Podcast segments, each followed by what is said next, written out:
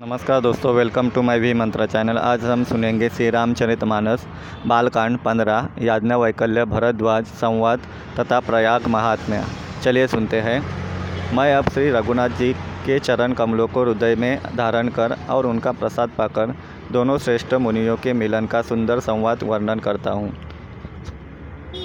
भरद्वाज मुनि प्रयाग में बसते हैं। उनका श्री राम जी के चरणों में अत्यंत प्रेम है। वे तपस्वी, निगृहित, चित्त चिदितेंद्रिय दया के निदान और परमार्थ के मार्ग में बड़ी ही चतुर है। माघ में जब सूर्य मकर राशि पर जाते हैं, तब सब लोग तीर्थराज प्रयाग को आते हैं। देवता, दैत्य, किन्नर और मनुष्य के समूह सब आदरपूर्वक त्रिवेणी में स्नान करते हैं। श्री वेणी माधव जी के चरण कमलों को पूजते हैं और अक्षय वट का स्पर्श करके उनके शरीर पुलकित होते हैं। भरद्वाज जी का आश्रम बहुत ही पवित्र, परम रमणीय और श्रेष्ठ मुनि के मन को भाने वाला है। तीर्थराज प्रयाग में जो स्नान करने जाते हैं, उन ऋषि मुनियों का समाज वहाँ जुटता है। प्रातःकाल सब उत्साहपूर्वक स्नान करते हैं और फिर परस्पर भगवान के गुणों की कथाएँ कहते हैं। ब्रह्म का निरूपण, धर्म का विधान और तत्वों के विभाग का वर्णन करते हैं तथा ज्ञान वैराग्य से युक्त भगवान की भक्ति का कथन करते हैं। इसी प्रकार माघ के महीने भर स्नान करते हैं और फिर सब अपने अपने आश्रमों को चले जाते हैं। हर साल वहाँ इसी तरह बड़ा आनंद होता है। मकर के स्नान करके मुनिगण चले जाते हैं। एक बार पूरे मकर भर स्नान करके सब मुनीश्वर अपने अपने आश्रमों को लौट गए।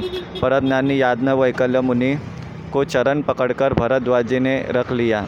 आदरपूर्वक उनके चरण कमल धोए और बड़े ही पवित्र आसन पर उन्हें बैठाया। पूजा करके मुनि याज्ञवैकल्य के सुयज्ञ का वर्णन किया और फिर अत्यंत पवित्र और कोमल वाणी से बोले, हे नाथ, मेरे मन में एक बड़ा संदेह है। वेदों वेदों का तत्व सब आपकी मुट्ठी में है। पर उस संदेह को कहते मुझे भय और लाज आती है और यदि नहीं कहता तो बड़ी हानि होती है। हे प्रभु, संत लोग ऐसी नीति कहते हैं और वेद, पुराण तथा मुनिजन भी यही बतलाते हैं कि गुरु के साथ छिपाव करने से हृदय में निर्मल ज्ञान नहीं होता। यही सोचकर मैं अपना अज्ञान प्रकट करता हूँ। हे नाथ सेवक पर कृपा करके इस अज्ञान का नाश कीजिए। संतों पुराणों और उपनिषद के राम नाम के अस, असीम प्रभाव का गान किया है। कल्याण स्वरूप ज्ञान और गुणों की राशि अविनाशी भगवान शंभु निरंतर राम नाम का जप करते रहते हैं। संसार में चार जाति के जीव है। काशी में मरने से भी परम पद को पर- प्राप्त करते हैं। हे मुनिराज, वह भी राम की यही महिमा है, क्योंकि शिवजी महाराज दया करके राम नाम का ही उपदेश करते हैं। हे प्रभु, मैं आपसे पूछता हूँ कि वे राम कौन है? हे कृपा निदान, मुझे समझा कर कहिए। एक राम तो अवध नरेश दशरथ के कुमार है। उनका चरित्र सारा संसार जानता है। उन्होंने श्री के विरह में अपार दुख उठाया और क्रोध आने पर युद्ध में रावण को मार डाला।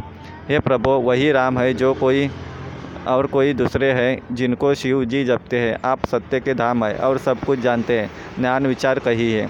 हे नाथ, जिस प्रकार से मेरा यह भारी भ्रम मिट जाए, आप वही कथा विस्तार पूर्वक कहिए इस पर याज्ञवल्क्य जी मुस्कुराकर बोले, श्री रघुनाथ जी की प्रभुता को तुम जानते हो। तुम मन, वचन और कर्म से श्री राम जी के भक्त हो। तुम्हारी चतुराई को मैं जान गया। तुम श्री राम जी के रहस्यमय गुणों को सुनना चाहते हो। इसी से तुम, तुमने ऐसा प्रश्न किया है, मानो बड़ी ही मूड हो। हे तात, तुम आदरपूर्वक मन लगाकर सुनो। मैं श्री राम जी की सुंदर कथा कहता हूँ। बड़ा भारी अज्ञान, विशाल महिषासुर है और श्री राम जी की कथा भयंकर कालीजी है। इस प्रकार ये अध्याय समाप्त होता है। अगला अध्याय अगले पार्ट में लेके आऊँगा। Please follow my channel. Thank you.